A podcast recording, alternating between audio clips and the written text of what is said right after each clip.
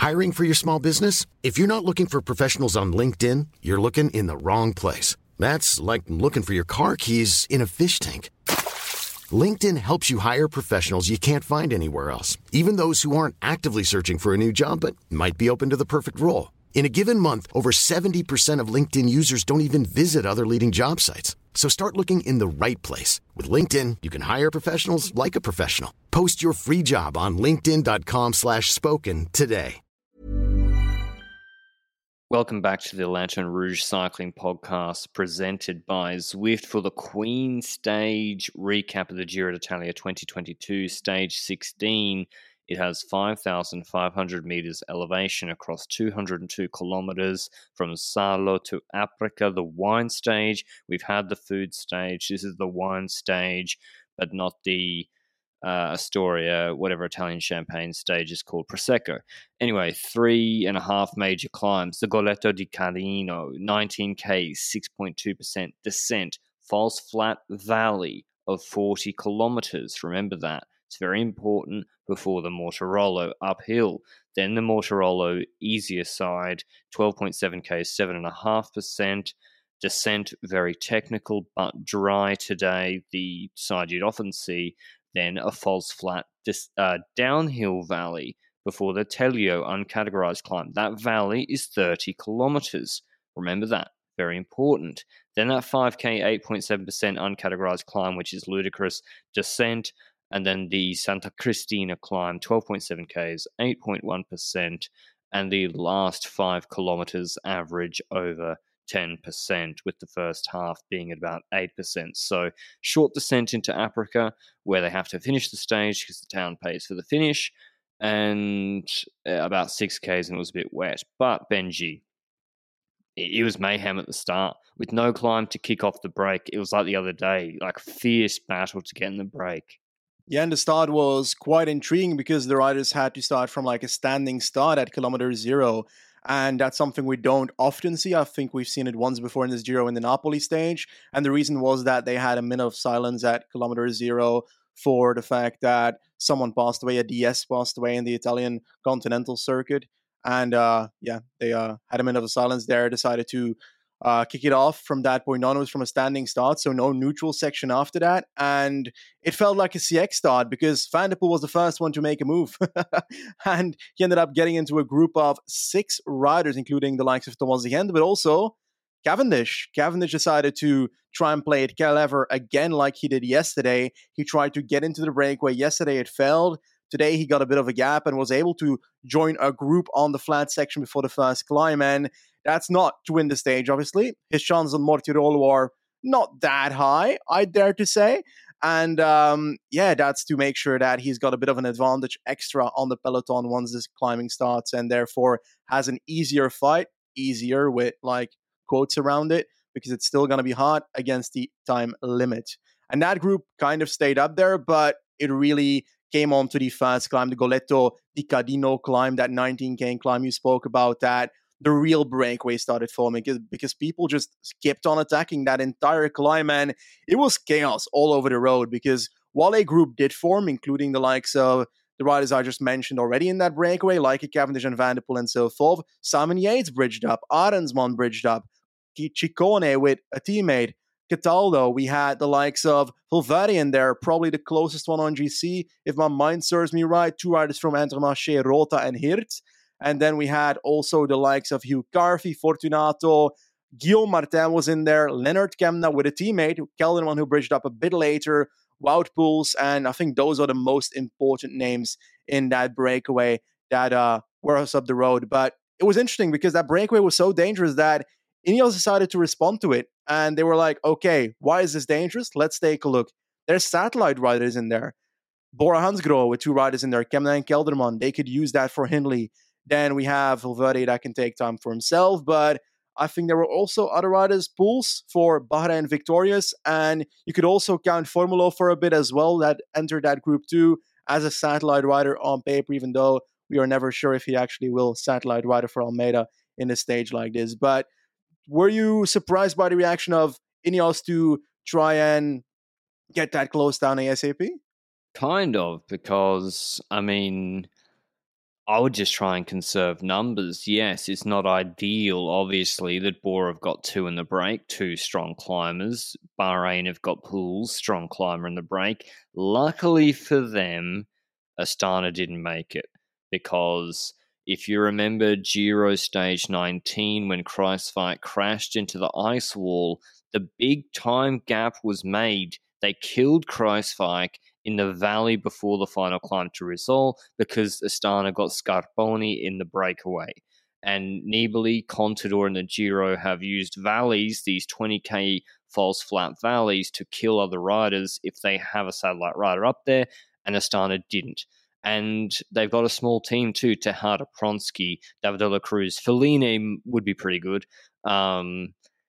So, and they just couldn't make it. So that was, as you said, Benji, your original question, I was like, yeah, what does it matter if you give Kelderman 5-6 minutes? The problem is if it gets out of control and then no one takes it up at the end, do you really want to give it back? They just ended up pacing with Puccio and Swift and kept it tight enough. But before we get into the breakaway, before Mortirolo, mention our show partner Zwift. It's been a heat wave in Europe. It's now, as we saw on this stage and here in Andorra, it's turned to 10 degrees and bucketing rain, I think in Belgium as well, according to my local weather reporter on the ground, Mr. Narsen. So if you want to keep on top of your training goals, perhaps you've got a Gran Fondo in the middle of summer, you can't afford to be missing out on hours on the bike like myself. Zwift is the best platform for you, the online cycling platform that makes training fun. You can check it out at Zwift.com for a free 7-day trial through the link down below. But before Mortirolo, there's this false flat descent, or uphill, can't remember which one, and Trek fucked up in a monumental fashion. They had Cataldo in the break as a domestique for Ciccone. Ciccone's won a stage, plus he's going for Maglia Azzurra. Now having those two objectives is a difficult balance that we've seen for Woods and Poels in the Tour de France last year. And there was a split. And I'll just get a coffee, Benji. I know you don't drink coffee, but get one anyway. Decaf will do. I have to say the coverage of today, and this isn't, and GCN Plus, they receive the feed that they're given. They don't control the images that they receive. The production, I have to say, was extremely disappointing. We have a Queen stage, potentially historic moments, dangerous descents. These guys are risking their life often, and to not even show the GC group at all for 5 minutes, 10 minutes at a time, when there's stuff happening and you're showing Ciccone drop from a break, doing nothing, and you have Astana pacing. It's not even an Italian thing. Nibali's Italian. Show Nibali. Like when they're pacing, you don't need to show it constantly. You don't need to have GC group pacing, show it for a minute. Just chop there every 40 to 60 seconds, just so we know what they're doing, just so we know who's pacing, who's dropping, the story of the climb. The gaps between showing the GC group has been just ridiculous. We wait 3 weeks to watching the race, some boring stages, nothing happening. We have the Queen stage, and they're not showing the GC group. Anyway. Breakaway split apart. Trek got Ciccone on the wrong side of it and Cataldo in it. What should Cataldo have done, Benji? Well, I'd argue that he should probably wait for the other group and pace it back because, he's got no place in that front group. He can't do anything there. He can sit up, but I don't think that's going to do much. The others are going to keep on pacing anyway. So I think the only thing you can do if you want to do something with Ciccone is try and make sure he catches up. I know, and they let Kämna get in it, Kelderman, and was waiting in the group behind, not helping. Carthy missed it. And so Ciccone and Carthy had to bridge this to this group of Hamilton, gold starter Chris Hamilton today, who's extended at DSM. Magnificent job for Arensman, full gas, pulling the valley in Mortirolo. He killed Carthy in Ciccone's chances, I think, today, pulling that group with Valverde, Kämna and co, and putting Arensman in a really good position to win. They go into Mortirolo, Carthy, Ciccone bridge across, and back in the peloton we have Ineos had been pacing, gaps not that big, 3 minutes or so. Astana go to the front, Benji. The blue, the school of sharks around Vincenzo Nibali. But what could they achieve there? What did you think they could achieve there? What was the plan? Well, me as a Nibali fan was thinking, okay, he's going to attack away before the top of the climb. He's going to try and put pressure on the descent, because when I look at this team, there's no descender in there that I see that can help him out in descent. It's either Nibali or it's nothing. But the problem is, let's say that happens. Let's say they ride to the top and Nibali attacks just before the top. What is he going to do? The gap to the breakaway is still 4 minutes, 5 minutes. There's riders in between, but those are not teammates, so they might not even help him if he gets to them. He needs to have someone with him in the descent for this plan to even remotely make sense. I think this plan would work so much better if they actually succeeded to have someone in the breakaway. And that's exactly what they ended up like trying this exact scenario. They ended up upping the tempo on the climb, the Mortirolo, towards the top, and rider by rider, they were done. At a certain point, there were two riders left in front of him, so that was confirmation that Nibali had to do something on the climb itself, and it just happened towards the top that he kind of moved forward, made sure he's in the first position in the peloton group, in the elite group, so that he can put pressure there. But while that was going on, I first want to get your opinion on like the Nibali thing, but afterwards also about Almeida looking a bit meh at the top of Mortirolo. It doesn't even faze me anymore. He's doing his thing. He's riding to a set power target. He's on junior gearing. He's on reverse junior gearing where he's not allowed to ride up above 370 watts. So that's, I was literally not concerned whatsoever. He's just doing his thing. He refuses to respond to surges. And on the Nibali thing, Benji, I think, as you said, without a satellite rider, he quickly realised, I cannot ride a false flat descent for 40 kilometres alone. Ineos will come back and kill me. That being said, he pushed for 5 minutes or 3 minutes on the descent. It looked like Carapaz called his bluff, and Carapaz was like, on you go, buddy. You ride that descent on your own and the valley, and let his wheel go, but Pozzo Vivo crashed behind. So for 5 minutes of work and for his team pacing, Nibali did move up a GC spot. I don't know where Pozzo's finished, but Pozzo crashed, and we saw him crash on his elbow. He's already had a lot of bad crashes in his career, but he got back up. We didn't know how long he'd get back. The breakaway goes into the valley, though, with Arensman, Ciccone, Hirt, Kämna, Valverde, probably missing somebody, Carthy. They actually get a nice solid gap in that valley because Ineos and Astana all come back. The GC guys who've been thinned out are like, I don't want to pull the valley. You want to pull the valley? Nope. They let Narvaez, Sivakov, Tarlet, Pronsky, Dombrowski, everybody comes back, including Pozzo Vivo eventually. And then we'll get into the final of this stage. But if you want to catch up on some other racing this week, the LRCP Giro coverage is supported by GCN Plus. It's Tour of Norway, Circuit de Wallonie, Lotto Thuringen Rundfahrt, GP Marcel Kint. They're all available in all GCN Plus territories, no restrictions. That's 4 races just this week, as well as Boucle de la Mayenne, Thursday to Sunday, everywhere except France. So a whole complement of races live and on demand. I mean, if you can watch all of that live, you're doing even better than me. That's all on GCN Plus this week.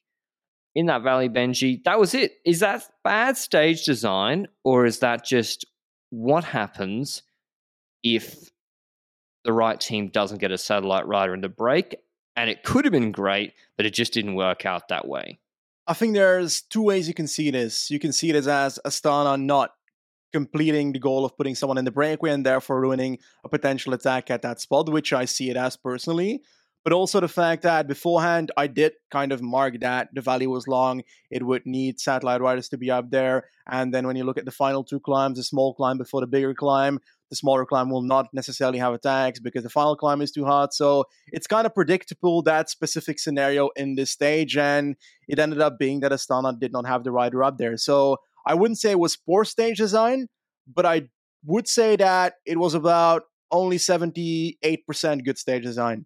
And it could have been a bit better. That makes sense? Yeah, it could have. I know it's probably hard to piece the mountains close together. Yeah, I think so. I know, that's the problem. It is. I did like the uncategorized climb before the final climb, but we get to that final climb. Breakaway's looking good. It's got a nice, healthy gap. Sorry, before the uncategorized climb. And then Bahrain starts to eat into it, pacing with Novak. You might not know him. He's Slovenian. He's actually been really, really good domestique. They've got Butrago there. Poels is up the road. Bilbao for Landa. We start seeing Landa takes the sunnies off, puts him on his head. He starts looking to the camera, kind of scared looking. And we're like, ooh, this is what the Landista fans live for. And we're like, Bahrain surely going to try something. In the breakaway, I'll finish with the break first. The breakaway, Kämna over the top of that uncategorized climb. It was hilarious. He attacked. It was an intermediate sprint. Everyone was oblivious. Bala, who he'd been arguing with, was like, no, I know what you're doing, Lennard, and immediately marked him. And then they get onto the descent, and he tries again. Carthy, Poels, and Arensman are not great descenders. Bala doesn't like closing gaps all the time, and Kämna just forces the issue on this descent over and over and over, eventually gets a gap of 40 seconds going into the Santa Cristina climb, which is like a 35, 40-minute climb, and they're all looking at each other. Perfect strategy for him because Hirt, Arensman, and co have better watts per kilo over 40 minutes on this sort of climb than he does. It's the only way he can win, and it's looking good. Arensman starts to chase. Carthy and Valverde are fighting. Hirt eventually attacks across, and Hirt paces steadily, gets to Arensman. They get to Kämna. Hirt attacks Arensman and wins the stage, even with a very slippery descent and what looks like a broken bike or broken derailleur. Like it was jangling all over the place. Looked really weird, his bike. Could Arensman have done anything different, Benji? I think he rode it. Maybe he took a little bit too much upon himself on Mortirolo after Hamilton finished pulling.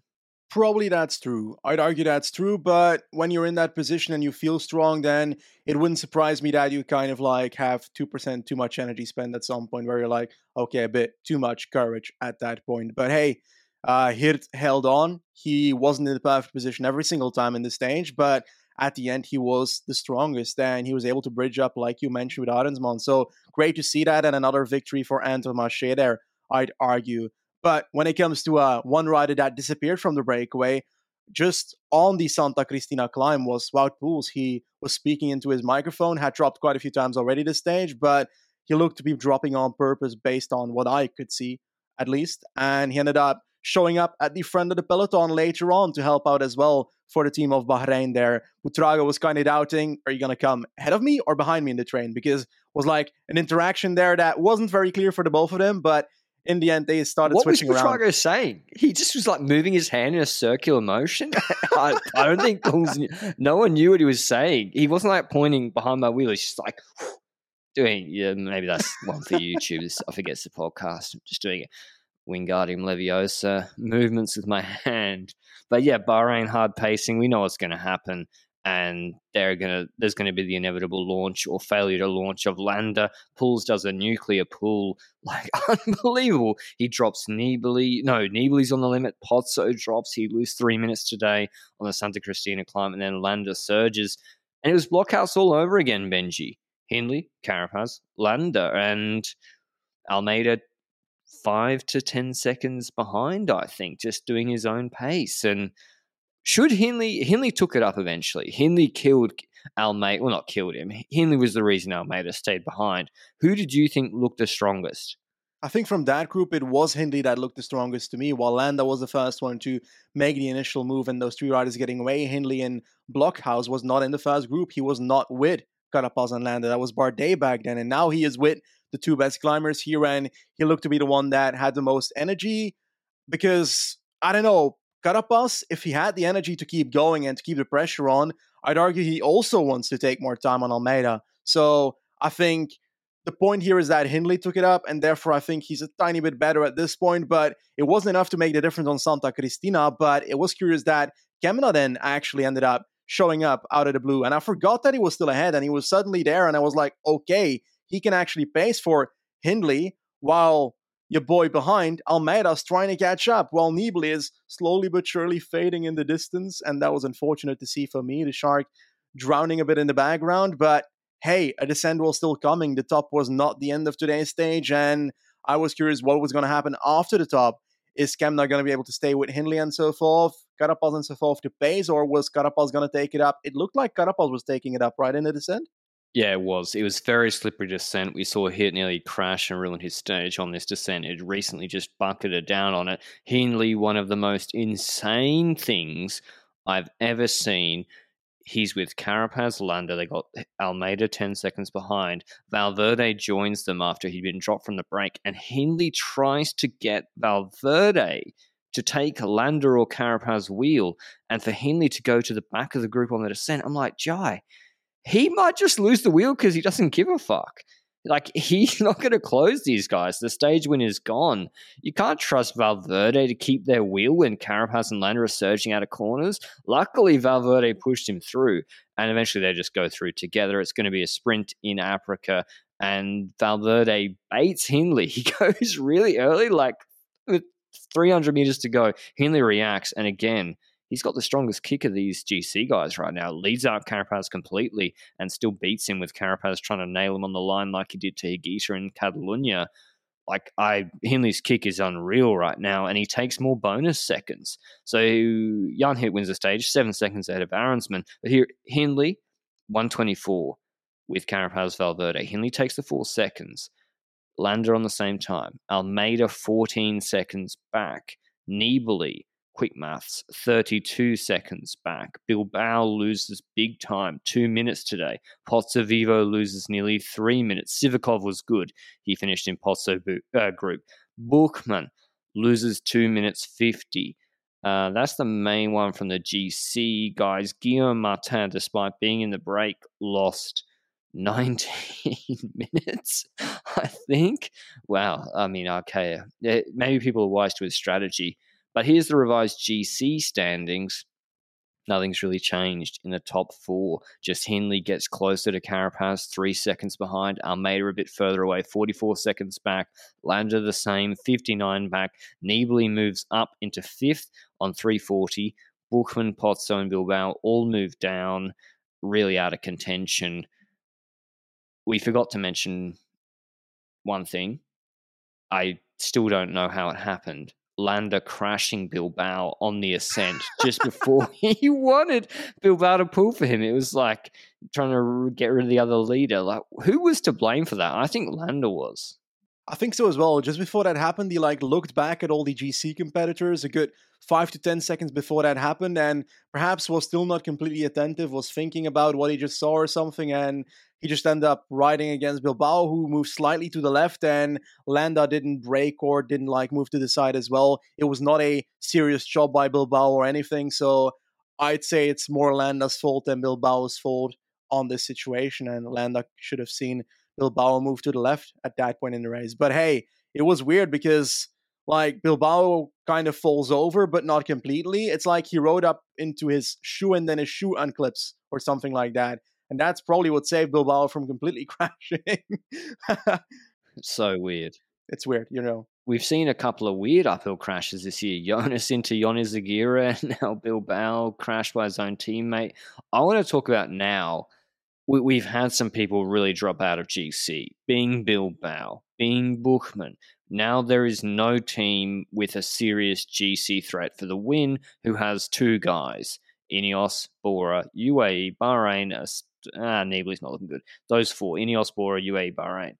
Nibali always looks good. Well, yeah, it didn't work out for him today. I guess he tried. Surely Benji, Bora have to fold Kämna, Kelderman and Bookman into different, more traditional domestique roles for Hindley now. That's the only way I see it. I think so as well, and the same really counts for Bilbao, for Landa, because even today I'd argue that Bilbao fell into a domestique role for Landa. So, oh, Giro, mate. You're right. He has been. Yeah, you're right. He just has been up there in GC nonetheless, but I think it's very clear that those riders are domestiques. When it comes to Pozzo and Hirt, I still think that they're going to try and keep both of them up there. I don't see another one pacing for the other, perhaps necessarily, unless the gap for Hirt is so long that he can afford to work for Pozzo Vivo at a certain point to try and get back that top five, of Pozzo versus Nibali battle for top five.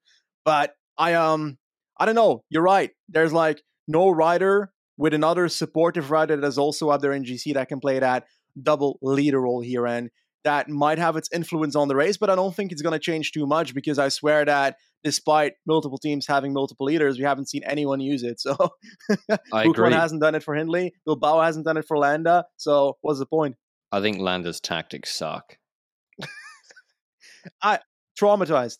I think he's traumatized for different leaders in his team and therefore doesn't want other leaders to have a chance at trying anything. He's riding these stages and setting it up the climbs as if he's clearly the best guy. Whereas Hindley's like, imagine if Hindley got this support, like he'd be flying. He's not used. Like, let's say Landa is equal or even 1% better than Carapaz and Hindley. And I don't think he is better. Maybe he can be a better descender, but Hindley and Carapaz looking better than him. How are you going to beat them with this strategy when you have a technical descent? I thought when Nibali went, Bilbao going with him is the perfect time to use him. And then Landa sits in the group and then you have Poels ahead and then you can really make something happen there because Nibali and Bilbao, they're kind of equal climbers too. Instead, they've never used Bilbao in that fashion. They've used Bilbao, I mean, we saw he paced the valley in the Trent, the medium mountain stage on Saturday. They've just not used it. And they've just gone traditional almost Skytrain strategies and good luck like winning the Giro that way. Now, if he's going for the podium, he achieved something today. He is, I think, 15 seconds now behind Almeida. So he's getting closer, but he's going to need to take a minute on him more with the TT to come. So any other teams, Benji, you think? I think Ineos got to be pretty happy. Sivakov looked good. Poel crashed and came back. They did a pretty good defense today. Yes, but the continuous bonus seconds that Hindley takes are eventually going to put Hindley above Carapaz if this continues. And for the time trial, I don't know who's going to be the best in the time trial. They're both not great time trialists. Carapaz on paper has better time trial support, in my opinion, and equipment. So I'd put him a tiny bit higher in that sense. So I don't know. I just don't like when I'm either of them to go into the time trial with barely any difference on the other. So I think we'll still see differences in the coming days in that sense. Almeida's problem is that if he continues losing 15 seconds every single mountain stage, then he's not going to end up in a position that he can still win on the time trial. It's now 44 seconds. It's getting more and more. And I'm curious to see if he's going to have a point that at any point in this race where he actually can attack, because right now he can't because he's not good enough to stay with the riders to attack away from. When it comes to Vincenzo Nibali, I hope that he does what I think he will do, and that's risk it all to win this race and not care about necessarily top-fiving this race or podiuming this race, going all out for the victory and going YOLO on one of the stages, somewhat similar to what he was trying to do initially in the middle of the stage, but didn't have the perfect setup of the stage and their team for it. But I was so happy to see what happened, despite it not going anywhere. As an Nibali fan, best MVP moment of this day, and I loved it. I absolutely loved it. Because, like, you can say what you want about the descent, but while Carapaz didn't necessarily follow him, the gap that he created instantly was pretty damn large. So the technical aspect of that descent really helps him, but I failed to see an easy way to use that from his point onwards in the coming stages. We went over the stages yesterday, and this was kind of the most technical descent I saw in the third week, that Mortirolo descent. Yeah, it was. The problem was the valley. Tomorrow, there isn't that long valley. It's 168 Ks to stage 17 from Ponte di Legno to Lavarone. It starts with the Passo del Tonale, 8.6 Ks at 6.3% out of the neutral zone. That should allow very strong climbers to get in the breakaway once again. I would not be surprised to see the same names in the break tomorrow. Then it's a long valley and then medium mountains until for 100 kilometers plus until the Valico del Vetriolo, 12K, 7.5% descent. Don't know how technical it is. Then an 8K valley, no less, 5K valley, quite short, before the Monte Rovere, 8Ks, 9.6%. It's hard, but 8Ks of rolling ridgeline to the finish. Very suitable for Almeida. Don't know how, it's a little technical descent, but that's really, really good for Almeida to come back if he gets dropped. And I see this as breakaway with a GC group of 5. Behind it, sprinting with Almeida, Landa, Hindley, Carapaz, probably even Nibali, to be honest. And I think Simon Yates wins the stage. Ooh, he tried today. He was in that breakaway today, but failed to continue with that breakaway.